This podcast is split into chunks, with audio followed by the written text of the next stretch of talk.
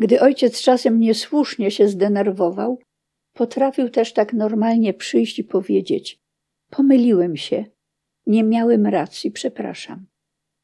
A gdy przydzielał nam różne zadania, a myśmy jęczały, bo tego było czasem za dużo, to wtedy mówił spokojnie: Zrób tyle, ile możesz, a nie rób tego, czego nie możesz. Ojciec wszystko pisał ręcznie, wszystkie referaty, konferencje i tym podobne. Czasem kończył to pisanie wieczorem i wtedy przychodził do mnie z plikiem kartek i mówił: A teraz twoja kolej. Jak skończysz, położysz mi to na werandzie, bo rano przed wyjazdem muszę to jeszcze przejrzeć. No i ja siadałam do maszyny i pisałam, czasem całą noc, żeby zdążyć na piątą rano. I najczęściej tak to wyglądało, jak ojciec gdzieś wyjeżdżał. Jak mi się udało przepisać wszystko bez żadnych błędów, i ojciec powiedział: No, na piątkę, to człowiek był tak szczęśliwy, że nawet mu się spać nie chciało.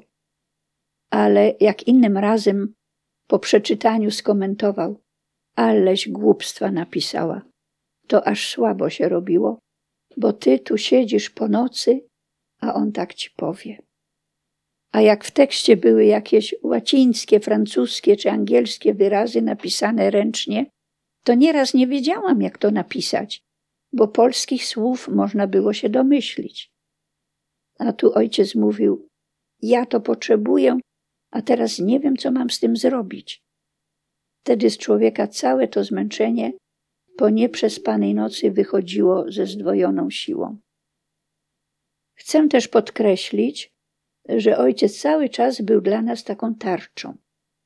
Przy nim czułyśmy się bezpiecznie, bo wiedziałyśmy, że cokolwiek się działo, to ojciec wychodził na pierwszy ogień. Czy to do drzwi, czy ktoś przyszedł na przykład z jakimś listem, czy wezwaniem, albo z inną nieciekawą sprawą. Ojciec zawsze takie wezwanie najpierw sobie przeczytał, przyjrzał mu się i gdy zobaczył, że coś w nim było urzędowo niedopełnione, zwyczajnie przedarł je i spokojnie oddał doręczycielowi ze słowami: Co to za świstek?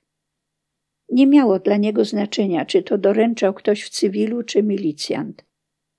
Jak ojciec był w domu, to byłyśmy spokojne, ale jak go nie było, musiałyśmy z tym wszystkim radzić sobie same. On potrafił zachować spokój, nawet w najtrudniejszych sytuacjach kiedy my wszyscy się denerwowaliśmy. Czy to podczas rewizji, czy wizyt różnych nieproszonych gości, czy w czasie kontroli, czy po otrzymaniu jakiejś trudnej wiadomości. Kiedy my byłyśmy zdenerwowane, to ojciec swoim spokojnym głosem mówił: Nie martwmy się, pomyślmy, jak to zrobić, jak to załatwić. I ten jego spokój w końcu i nam się udzielał. Myślę, że wynikało to przede wszystkim z tego, że ojciec umiał przyjmować wolę Bożą i zgadzać się z nią. I nie tylko wtedy, gdy dotyczyło to wielkich i trudnych spraw, ale również tak na co dzień, w każdym wydarzeniu, z minuty na minutę, z godziny na godzinę, bo to jest to prawdziwe przyjmowanie woli Bożej. Nie tylko wtedy, gdy stanie się coś wielkiego od czasu do czasu, ale cały czas, co jest o wiele trudniejsze. A ojciec Franciszek właśnie tak przyjmował wolę Bożą i zgadzał się z nią. Na przykład, gdy jechał samochodem i śpieszył się na jakiś wykład albo miał coś pilnego do załatwienia, a tu nagle samochód się popsuł. To nigdy w takich sytuacjach się nie denerwował, bo nie miał na to wpływu. Stało się wola Boża. Nie wiadomo, dlaczego to musiało się stać akurat w tym momencie, ale Pan Bóg wszystko wie. Ojciec wtedy mówił do kierowcy: Zobacz, co się stało. Czy możemy sami naprawić, czy musimy kogoś wzywać na pomoc? Dosłownie w ten sposób zachowywał się za każdym razem. Zobaczyć, czy można coś w danej sytuacji zrobić, ale przyjmować to ze spokojem.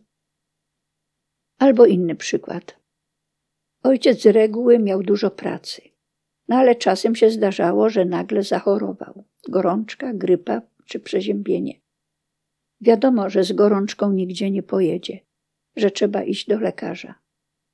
Jeśli lekarz kazał mu leżeć, to się kładł do łóżka i nie mówił: Tyle mam roboty, muszę wyjechać. Dlaczego akurat teraz musiałem zachorować? Nie.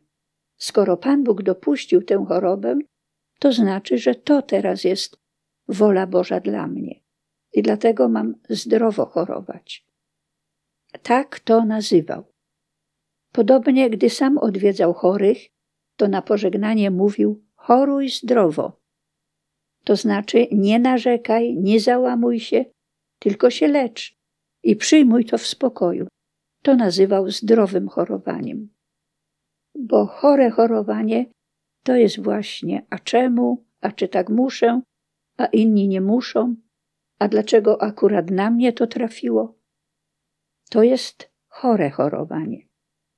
Jeżeli lekarz kazał leżeć, no to trzeba leżeć. I ojciec ze spokojem przyjmował zalecenia lekarza. Oczywiście koło łóżka miał swoje teczki i jak mógł, to w nie zaglądał, czy sobie coś zanotował, czy napisał, ale nigdy nie narzekał, że akurat on musi być chory, a akurat w tym momencie. I tak było w każdym tego typu sytuacji. To było niesamowite. Tak samo ojciec nigdy nie rozumiał, jak można narzekać na pogodę. Mówił, czy pogoda zależy od ciebie, czy ty masz nad nią władzę, czy ty możesz ją zmienić? Ona należy do Pana Boga. Pan Bóg ma nad nią władzę. Jeżeli jest deszcz, to jest deszcz. Jak jest słońce, to jest słońce. I trzeba tak to przyjąć. Ja czasem miałam z tym problem, zwłaszcza przed dniem wspólnoty, gdy było pełno ludzi a zobaczyłam, że się chmury zbierają. Chodziłam wtedy za ojcem jak natrętna mucha i mówiłam: Proszę ojca, ale się chmurzy, a jak zacznie lać? A ojciec odpowiadał: Daj spokój pogodzie. Do ciebie ona nie należy. Ty rób to, co do ciebie należy, a pogodę zostaw Panu Bogu. Ojciec wiedział, że jeśli Pan Bóg będzie chciał, da odpowiednią pogodę na ten dzień wspólnoty. Trzeba przyznać, że najczęściej pogoda była ładna. Nawet ludzie w Krościenku, mimo że w innych dniach lało, mówili, że gdy u nas jest dzień wspólnoty, to oni mogą spokojnie iść do siana, bo będzie dobra pogoda. Ale zdarzało się, że wtedy lało. Ojciec jednak uważał, że i to należy do całości. Dlaczego nie moglibyśmy Panu Bogu ofiarować tego, że zmokniemy? To też trzeba przyjąć z dziękczynieniem, bo On wie, po co to było. Może potrzebne było takie umartwienie. Może chciał doświadczyć naszej wierności. Z tym wiąże się pewne wydarzenie z Dnia Wspólnoty w Krościenku, o którym opowiadała mi Grażyna Miąsik. Prawdopodobnie było to w 1980 lub 1981 roku gdy prowadziła ona oazę Dzieci Bożej w Mizernej. Razem z diakonią chciała nakłonić ojca Franciszka, by skrócił dzień wspólnoty, a jeśli nie, to planowali zrezygnować z godziny odpowiedzialności. Mieli, jak to Grażyna określiła, pedagogiczno-realne argumenty. Było gorąco. Dzieci były zmęczone, a do domu było około 13 kilometrów pieszo bo na autobus nie mieli pieniędzy. Tłumaczyli ojcu, że godzina odpowiedzialności to zbyt trudne nabożeństwo dla dzieci i zbyt długie. W końcu uciekli się do argumentów pogodowych, bo wszystkie znaki na niebie wskazywały, że za chwilę może być deszcz i burza. Ojciec tego wszystkiego wysłuchał, spojrzał na nich i zadał kilka trudnych pytań. Pogoda, a gdzie zaufanie Bogu? Pieniądze, a gdzie wiara w opatrzność? Zmęczenie? Najpierw powiedział, czy litujecie się nad sobą, czy nad dziećmi? A potem zapytał, a gdzie wasza ofiara i asceza? Więcej im nie trzeba było. Zostali do końca. Jedyny ich argument, który się sprawdził, to był deszcz i burza.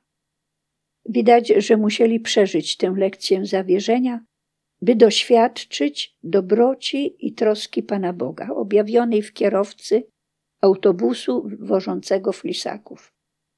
Gdy zaczęło lać i grzmieć, nawet nie zdążyli pomyśleć, jak sobie teraz poradzą, a tu zatrzymał się autobus i kierowca za darmo zabrał ich, nie tylko ich oazę, ale jeszcze drugą, tak że sami się dziwili, jak się tam wszyscy pomieścili.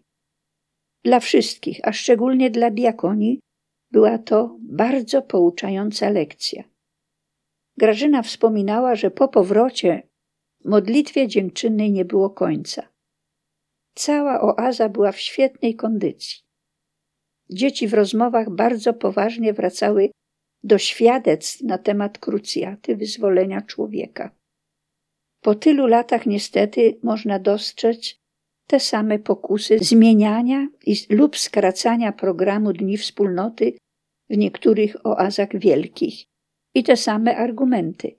A najczęściej jest to po prostu brak zaufania Bogu i przyjmowania Jego woli albo zwykłe pójście na łatwiznę. Ojciec uważał, że również drugi człowiek, którego Pan Bóg stawia przy mnie, jest dla mnie wyrazem woli Bożej, czy to żona, czy mąż, czy współsiostra. Na przykład, gdy jakaś żona za dużo gada. Skoro taka jest moja żona i Pan Bóg mi ją dał, to taką muszę przyjąć i mam się przy niej uświęcić. No i wzajemnie. Takiego mam męża, który się na wszystko denerwuje, więc ja go mam takiego przyjąć i chociaż mnie to kosztuje, przy nim się uświęcić. Ale właśnie dzięki temu, że mnie to kosztuje, że mu ciągle przebaczam, to wzrastam. Nie moim zadaniem jest zmieniać kogo, ale siebie przy nim. Ojciec tłumaczył, że ten drugi człowiek nie jest nam dany po to, żebyśmy się utrapili, ale uświęcili. Wiadomo, że różnimy się i nieraz człowiek ledwo potrafi znieść tego drugiego. Każdy ma inny charakter i jednych łatwiej nam znieść, a drugich trudniej. Ale miłość nie polega na tym, że każdego mam lubić. Miłować tak, każdemu dobrze życzyć, dobrze czynić, jeśli tylko mogę nie wyrządzać zła. Ale nie wszystkich jesteśmy w stanie lubić, a i nie wszyscy dadzą się lubić. Nawet Pan Jezus miał swoich ulubionych uczniów. Jak czytam Pismo Święte, to tam ciągle Piotr, Jakub i Jan. I znowu Piotr, Jakub i Jan. Jan mógł mu się nawet na sercu położyć. On ich szczególnie lubił, a kochał wszystkich. I my tak samo mamy kochać wszystkich, okazywać im życzliwość, pomagać, cieszyć się ich radościami, życzyć im dobra i tak dalej.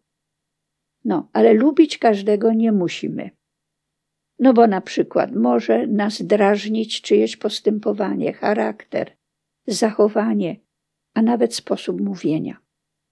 Ten trudny charakter kogoś właśnie po to jest dany, żebym się uświęcił. Nie mam chcieć, żeby ten człowiek się zmienił, tylko ja muszę się zmienić tak, żeby móc go przyjąć takim, jaki jest. Mogę się modlić o to do Pana Boga, żeby On zmienił ten jego charakter, postępowanie, zachowanie. Można Panu Bogu powiedzieć: Ja nie umiem sobie z nim poradzić, już nie daję rady, zmień go. Ale jeśli Pan Bóg go jednak ciągle nie zmienia, to najpewniej jest to wszystko po to, żebym ja się przy nim uświęcił, opanowując siebie, przyjmując go, przebaczając mu, znosząc go takim, jaki jest i ofiarując swoje cierpienia z nim związane za niego. I to jest chyba jeden z najtrudniejszych sprawdzianów, na ile przyjmujemy wolę Bożą. A ojciec to potrafił. On miał taką łaskę absolutnego zgadzania się z wolą Bożą w każdej sytuacji. I co do wydarzeń, i co do pogody, i co do drugiego człowieka. Zawsze. Życie ojca nie było sielanką. To nie było tak, że on sobie tylko pracował nad realizacją kolejnych planów i nic go nie spotykało, nic go nie dotykało. Nie. Miał taką samą codzienność jak wielu innych ludzi. Musiał wiele przeżyć. Spotykało go wiele przykrości, czasem nawet upokorzeń, ale on zawsze z tego wszystkiego wychodził z pełną wiarą, ufnością, a nawet wdzięcznością, że Pan Bóg dopuścił tylko tyle, a nie więcej. Tylko tyle, ile można było unieść. Jeżeli się zastanowić, skąd się to wszystko u ojca brało, a także skąd miał tyle ciągle energii do życia i do pracy, to trzeba powiedzieć, że najpewniej z modlitwy. Był on bowiem człowiekiem modlitwy. Całe jego życie było modlitwą. Nie żeby cały czas klęczał, ale cały czas był zjednoczony z Panem Bogiem. On wszystko robił dla Jego chwały i dla Jego królestwa, nic dla siebie. Do nas, członkiń Instytutu, ojciec dużo mówił o modlitwie. Ciągle nas do modlitwy wychowywał. Chciał, żeby wypływała ona z potrzeby serca, a nie była przez nas traktowana jako jakiś ciężar czy strata czasu. Chodziło mu o takie nastawienie do modlitwy. Tak bym się jeszcze modliła, ale niestety muszę iść już do pracy. A nie, tyle mam pracy, a tu jeszcze muszę się iść modlić. Dla niego zawsze najważniejsza była Eucharystia. Uważał ją za największą i podstawową modlitwę. Mówił, że jeśli masz za mało czasu na różaniec i mszę świętą, to lepiej zrezygnuj z różańca, a uczestnicz w Eucharystii. Tam bowiem sam Chrystus składa siebie Bogu Ojcu za nas w ofierze. To jest najczystsza modlitwa, najmilsza Ojcu, bo pochodzi od Jego umiłowanego Syna. Za drugą w kolejności ojciec uważał namiot spotkania, gdzie jesteśmy sam na sam z Bogiem, aby usłyszeć, co On chce nam powiedzieć i żeby odpowiedzieć na Jego słowa. Ojciec nigdy nie opuścił namiotu spotkania. Nawet nieraz wrócił późno w nocy, bardzo zmęczony podróżą. To zawsze słychać było jeszcze, jak czeszczą schody, gdy szedł do kaplicy. Modlił się blisko tabernakulum. Siadał na krzesełku i tam sobie rozmawiał z Panem Jezusem. Wszystkie sprawy zawsze omadlał. Nie robił żadnych planów, jeśli ich wcześniej na namiocie spotkania nie przedstawił Panu Jezusowi, aby poznać Jego wolę. Za trzecią w kolejności ojciec uznawał modlitwę liturgii godzin. Mówił, że sam Chrystus również modlił się psalmami. To jest modlitwa Kościoła na całym świecie. Jako czwarty stawiał różaniec. Ukazywał go jako modlitwę zwycięską, przez którą Matka Boża zwycięża szatana. Pouczał, że to bardzo ważna modlitwa, bo jest taką procą Dawida, z której można strzelać do Goliata. Dopiero teraz przychodziła kolej na inne ulubione modlitwy, litanie, modlitwy do różnych świętych i tym podobne. Ojciec nie kwestionował tych modlitw, ani nie podważał ich wartości, ale twierdził, że przy ograniczonej ilości czasu należy wybrać te najważniejsze. Jak już wspominałam, ojciec uważał, że najbardziej wysłuchaną modlitwą jest ta niewysłuchana. Mówił, że nie ma modlitwy, której by Pan Bóg nie słyszał. Ale Pan Bóg nie wszystkich modlitw wysłuchuje, bo On nie jest do spełniania naszych życzeń.